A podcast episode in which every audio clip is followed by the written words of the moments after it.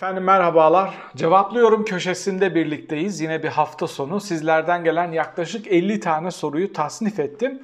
Bunları seri bir şekilde yanıtlamaya çalışacağım. İlk soru mevcut risklere göz önüne aldığınızda Türkiye'nin bütünlüğünü kaybetme riski taşıdığını düşünüyor musunuz diyor. Hayır, böyle bir risk taşıdığını düşünmüyorum çünkü Türkiye bütün değil.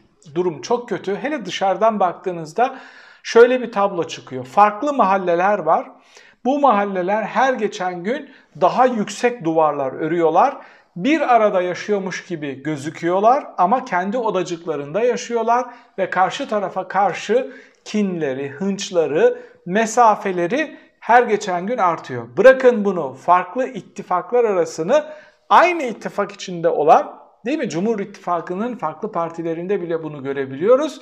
Toplum da bu seviyede. Türkiye'nin bütünlüğü yok. Siz teritoryal bütünlüğünü kastediyorsanız, coğrafi olarak çatırdar, ülke bölünmeye girer diyorsanız buna çok fazla ihtimal vermiyorum. Böyle bir risk Türkiye'de her zaman var. Zira ayrılıkçı niyetleri olan gruplar var. Ama bunun çok yüksek olduğunu düşünmüyorum. Hala Türkiye'de bunu barındırabilecek aklın olduğunu ve ayrılmak istemeyenlerin, birlikte yaşamak isteyenlerin tüm bu e, farklılıklara rağmen daha baskın olduğunu düşünüyorum. Burada benim çözümümü biliyorsunuz elitler uzlaşısı. Türkiye'de elitler bir araya gelerek farklı bir programla ortaya çıkarsa karşılığının olduğunu düşünüyorum. Zaten muhalefeti en fazla eleştirme sebebim bu. Böyle bir zemin yakalanmış. AKP karşısında böyle bir zemin yoktu. AKP vardı ve küçük küçük ötekiler vardı ve onlar tesbih tanesi gibi imamesi kopmuş, tesbih tanesi gibi dağılmışlardı. Şimdi öyle değil. Hazır bu birliktelik oldu, bir araya gelindi. Niçin daha vizyoner bir şekilde bu kullanılmıyor sorusunu sormaya devam edeceğiz. Muhalefetin yol haritası ne olmalı diyor. Tam da bunun üstüne bir soru. Muhalefetin yol haritası ne olması gerektiği hakkında bir video çekme kararı aldım. Ben olsaydım e, nasıl bir söylemi tercih ederdim? Hangi programlara değinirdim ve seçmenin kafasında nasıl somut bazı şeyler oluştururdum? Muhalefetin seçmen karşısında somut bir karşılığı yok. İşte bu hafta Kılıçdaroğlu'nun iki tane mülakatını izledim. İşte soruyorlar yani kademe olarak ne yapacaksınız? İşte bürokratları toplayacağız, onlardan bir rapor alacağız. Böyle değil. Somut. Biz dış politikada şunu yapacağız. Bunu şu şekilde ekonomiye kanalize edeceğiz. Demokrasi ve hukuku şöyle işlettiğimiz için içeride çarklar şöyle dönmeye başlayacak gibi gibi bir hikaye oluşturmanız gerekiyor. Bir film senaryosu gibi bir hikaye anlatmanız gerekiyor. Seçmenin kafasında kelimecikler değil, bir senaryo bütünlüğü ve bir hikayenin oluşması gerekiyor. Bunu görmek zorunda Cumhur İttifakı. CHP Güneydoğu'dan vekil çıkartabilir mi diye kısa bir soru var. CHP'nin Güneydoğu'da yükselen bir parti olduğunu düşünüyorum ve görüyorum. Bunun gerekçesi de şu. Ne olursa olsun HDP'ye oy vermeyecek. HDP'den Türklerden daha fazla e, kızan, mesafe koyan Kürtler de var. İşte bunların ama AKP'den de doymuş durumdalar. AKP'ye de oldukça sinirliler. AKP'den kopan ve HDP'ye gitme ihtimali olmayan Kürtlerin CHP'ye oy verebileceğini düşünüyorum. Deva Partisi'ne oy verebileceklerini düşünüyorum. Bu iki alternatifin Güneydoğu'da yükseleceği kanaatindeyim. Kılıçdaroğlu'nun ittifakımızda oy oranı ne olursa olsun tüm partiler eşittir söylemini nasıl yorumluyorsunuz? Bunu ayakta alkışlıyorum. Bu oldukça güzel bir tavır. Kılıçdaroğlu bu dile çok dikkat ediyor benim adayım demiyor, bizim adayımız diyor. İşte bu süreçte çıkartacağız diyor. Hep o ittifaktaki liderleri eşitler arasındaki eşitler olarak görüyor. Hiçbirini birazcık daha ön planda görmüyor. Bunu bu duruşu ayakta alkışlıyorum. Kılıçdaroğlu yolsuzluk dosyası açıklıyor. Cumhurbaşkanının imzası var ama toplumda etkili olmuyor. Bunu nasıl yorumlayacağız? 17-25'te olmamıştı, o da olmayacak. Kılıçdaroğlu da bunun farkında. Etkili olmayacağını bildiği için şöyle diyor. Ben bunu yolsuzluk dosyası olarak açıklamıyorum diyor. Niye? Uyuştu diyor artık. Seçmen yolsuzluklara karşı uyuştu, hissetmiyor şöyle. Dokunuyorsunuz, uyuşturulmuş. Niçin açıkladım diyor. Bakın devletin içinde bürokratlar sizi raporluyor ve devletin içinde bizimle çalışmaya hazır ve iktidar devredildiğinde yargılama sürecini, hesap sorma sürecini destekleyecek olan aktörlerim var diyor. Oradaki hamleyi ben bu şekilde okudum. Yolsuzluklara karşı e, ahlaki değerleri çok yüksek seviyede olmayan bir seçmen kitlesi. Sadece muhafazakarları kastetmiyorum. Orada durum biraz daha kötü. İktidara açlıktan dolayı. Bunlar gitse onlar da yiyecek gibi böyle yalan dolan şeylerle kendilerini kandırıyorlar.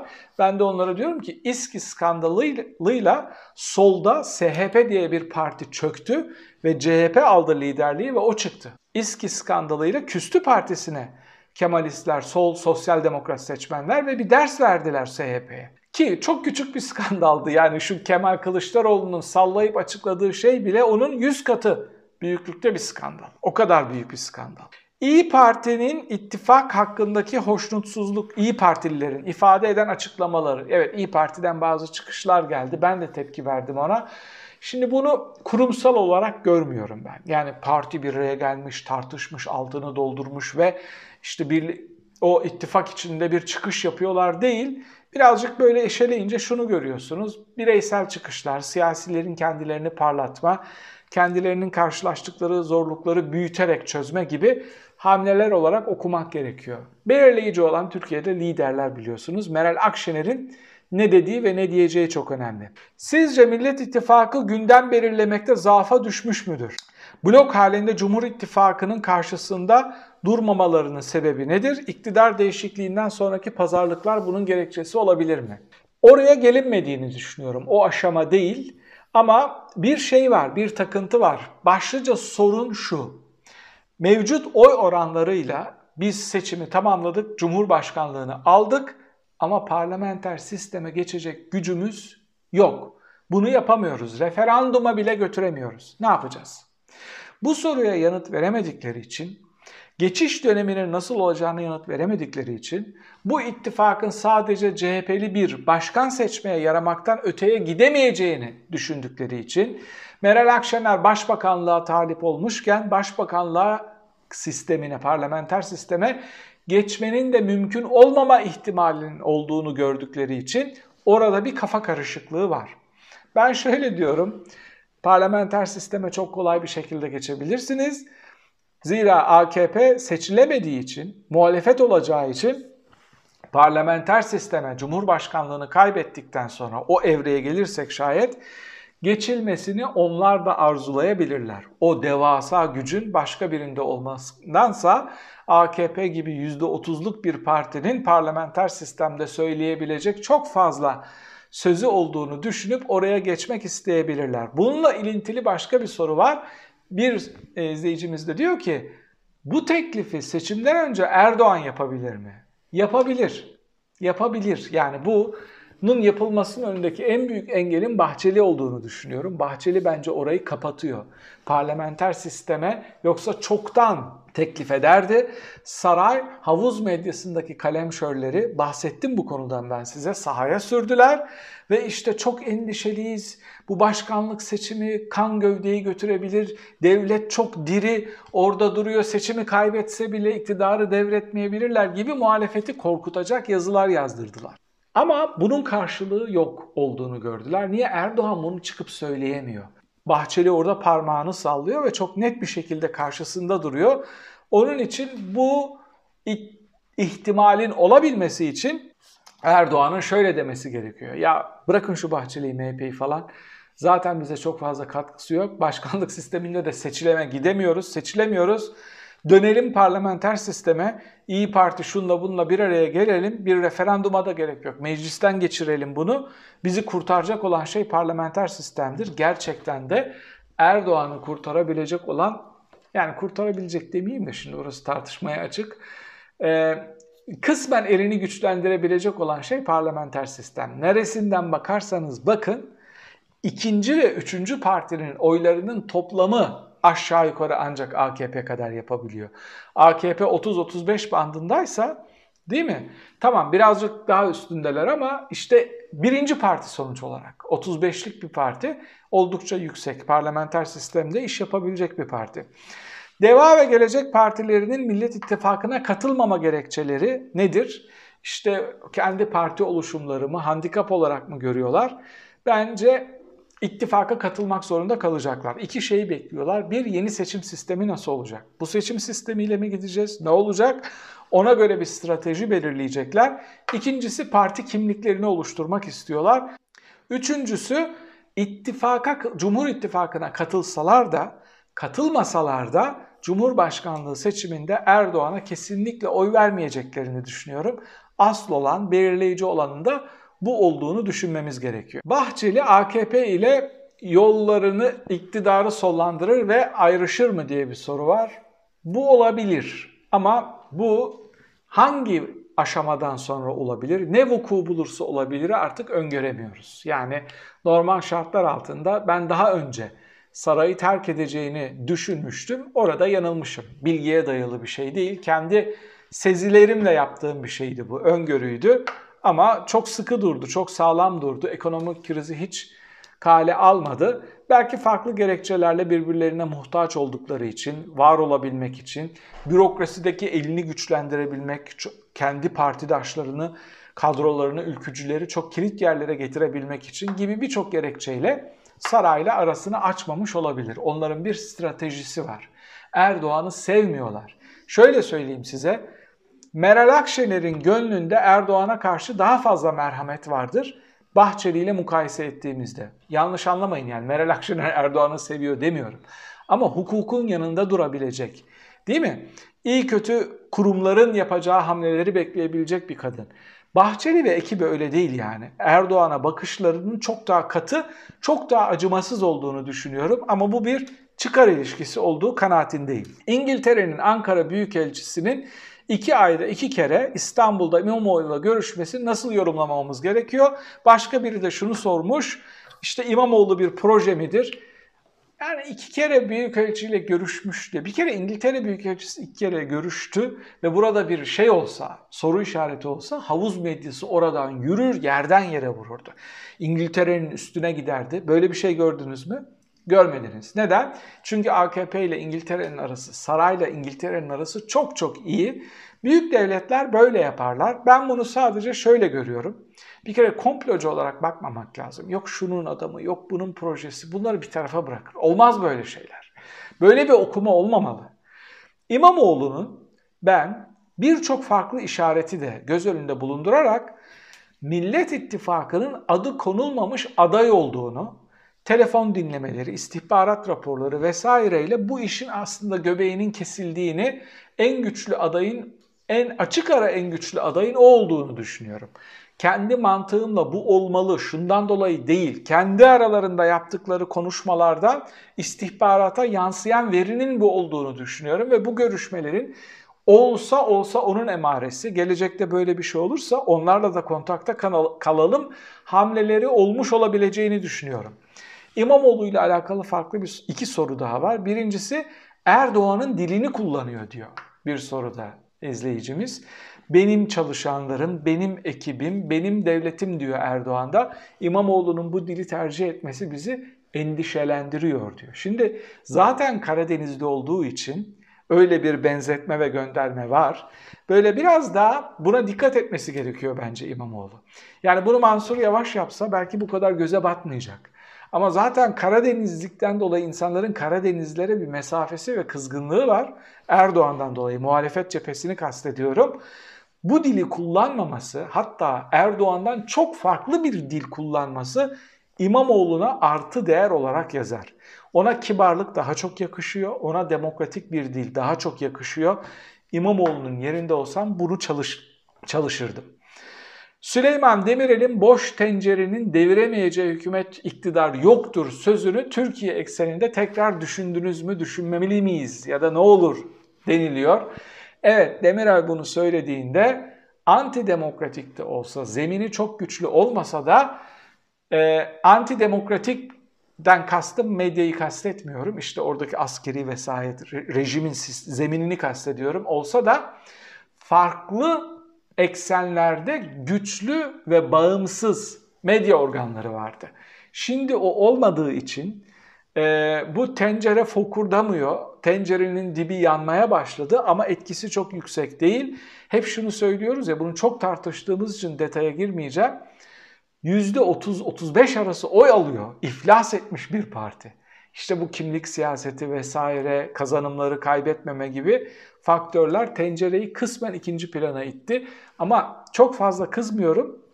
Almanya'da da bunu gördük. İki önceki seçimde işte bu Merkel kapıları açtı. We schaffen das dedi. Biz başaracağız bunu. 1 milyon Afgan ve Suriyeli aldı. Gelmiş geçmiş en başarılı iktisadi olarak, finansal olarak ihracatlara baktığımızda Alman hükümetinin başbakanı ve partneri %20'nin üstünde oy kaybetti. Allak bullak oldular. Hiç böyle bir şey beklemiyor. Neden? İşte ilk etkileyen şey tencereydi, makroekonomiydi, sonra istihdam politikalarıydı. Üçüncü sırada olan social cleavages, sosyal, sosyal çatışmalar Almanya'da birinci etken konumuna geldi. Burada bile olabiliyorsa orada olması ya da işte bazı şeylerin gecikmesi beni şaşırtmıyor. Mobese kameralarını sormuşsunuz. Gerçekten büyük bir rezalet. Devlet, yani şunu görmeniz gerekiyor. Karşınızda bir muhabberat devleti var.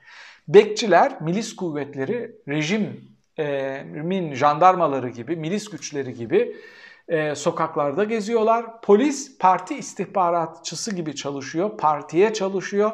Mobeseler partiye çalışıyor, Merkez Bankası partiye çalışıyor. E, TÜİK partiye çalışıyor. Bunlar artık devlet kurumu değil. Bunlar parti devletinin yani partinin kurumu. Böyle bakmanız gerekiyor. Onun için çok sinirliyim ve onun için çok kızıyorum. Sanki normal bir seçime girecekmişiz gibi muhalefet hala kendi içinde atışma yapıyor. O ona laf sokuyor. Yok Diyarbakır'dan geçmez, Ankara'dan geçer. Siz ne olup bittiğinin farkında mısınız? MOBESE'sinden Merkez Bankası'na kadar AKP'ye çalışan bir zeminde seçim yarışına gireceksiniz. Kazandığınız seçimi masa başında iptal eden YSK'nın olduğu bir ülkede seçime gideceksiniz. Veri akışını durduran şarteli indiren bir Anadolu Ajansı'nın olduğu ülkede seçime gideceksiniz. Siz kan kusup kızılcık şerbeti içtim demeyeceksiniz de kim diyecek bunu? Fotoğraf bundan ibaret. İktidar seçimi kazanırsa bu ülkede ne olur? Bunu bir videoda yapalım. Ayrı. Gerçekten bir simülasyon yapalım. Özet şu olur. Benim özetim şu. Bu son seçimdir. Ancak yönetilemez bir Türkiye olur. Ancak çarklar birbirine girer. Ancak artık açlık buhran değil açlık ayyuka çıkarsa oradan belki kısmen bir dönüş olabilir. Demokrasiye en ucuz, en az hasarla dönebilmenin son şansı, köprüden önce gerçekten son çıkış olarak ben önümüzdeki yapılma ihtimali olan seçimi görüyorum. Bir söyleşinizde ABD ve AB Türkiye'nin demokratik olması, müreffeh olması, zenginleşmesini ister demiştiniz. Bu uğurda geçmişte bazı partileri desteklemişlerdi. Peki Deva Partisi'ne bir destek olurlar mı gibi bir soru gelmiş. Olmazlar. ABD'de, ABD Türkiye'de riske girip kendi ellerindeki göçmen kartı gibi bazı kazanımları riske atmayacaklarını artık ne haliniz varsa görün noktasında olduklarını söylemem gerekiyor. Abdülhamit Gül'ün istifası Adalet Bakanı Soylu'nun bir zaferi midir? Bunun üstüne Sedat Peker tekrar sahaya iner gibi bazı sorular var. Bunun Soylu'nun zaferi olduğunu düşünmüyorum. Evet bu Soylu'yla atışmıştı ama ben Erdoğan'ın bir hesabı olduğunu ve daha katı bir Adalet Bakanı'na ihtiyaç duyduğunu, kısmen de olsa gönlünde birazcık merhametin zerresi olan bir Adalet Bakanı'nın istemediğini düşünüyorum. Sedat Peker tekrar sahaya iner mi sorusu çok doğru bir soru değil. Bence Sedat Peker sahada. Elindeki bilgileri farklı gazetecilerle paylaşıyor ve onlar da çok etkili yayınlar yapıyorlar. Ama bunları Sedat Peker'in söylemesi tabii ki çok daha etkili olur. Eğer Süleyman Soylu'yu bir grup kullanır, Erdoğan aday olmaz da onun yerine Süleyman Soylu aday olursa bence Sedat Peker de sahaya iner. Bunun dışında bir opsiyonda Sedat Peker'in sahaya inmesi için seçimlerdeki gidişata bakacağını düşünüyorum. Çünkü Peker çok etkili yayınlar yaptı. Çok fazla şey ifşa etti ama milletin ve muhalefetin ve gazetecilerin bunları çekirdek çıtlayarak Netflix dizisi izler gibi izlediğini gördüğü için Hem sustu hem de baskılarla kısmen susturuldu da diyebiliriz. Muhalefet toplumda biriken öfkeyi kanalize etmekte güçlük çektiğini düşünüyorum. Performansları oldukça düştü. Bir ara yükselmişti. Biz bireysel olarak ne yapabiliriz diyor. Bireysel olarak çok fazla riske girmeyin. Tabii ki kendi çevrenizdeki insanları etkilemeye çalışın. Tabii ki dersinizi çalışın, sert olmayın, ikna edici olmaya çalışın. Türkiye'de Saadet Partisi, Refah Partisi bireyleri bu şekilde kullanarak sistemin değişmesine e, yönelik hamle yapmışlardı. Bunu aklı başında demokratlar da yapabilir. Malı mülkü bırakıp giderler mi? YSK talimatıyla bu işi bitirmezler mi diye bir soru var. Evet ben malı mülkü bırakmazlar. Malı mülkü götürürler bir kere. Ama seçim sandıklarında hile yapamayacaklarını ama tıpkı İstanbul'da olduğu gibi eğer bir şey yapacaklarsa bunu tepeden inme YSK'dan yapma ihtimallerinin olduğunu düşünüyorum. Önemli sorulardan bir tanesi türlü ya da farklı bahanelerle seçim ertelenebilir mi? Ucu açık bir zaman dilimine. Şimdi seçim yapamayız, sonra yapacağız. Sonra ne zaman? Bir zaman. Bu olabilir.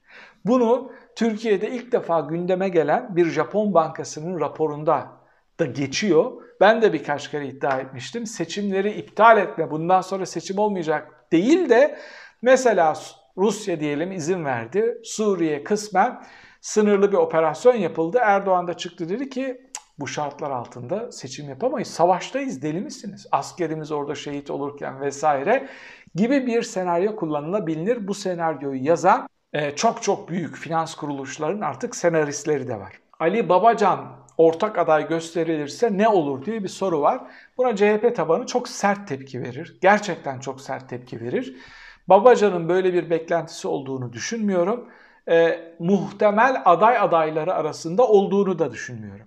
Babacan'ın Cumhur İttifakı'na yapacağı en büyük katkının başkan kim olursa olsun ekonomiden ve finanstan sorumlu başkan yardımcısı Babacan olacaktır açıklamasının olduğunu düşünüyorum. Buna da kızan CHP'liler var. Yanılıyorsunuz. Şundan dolayı yanılıyorsunuz.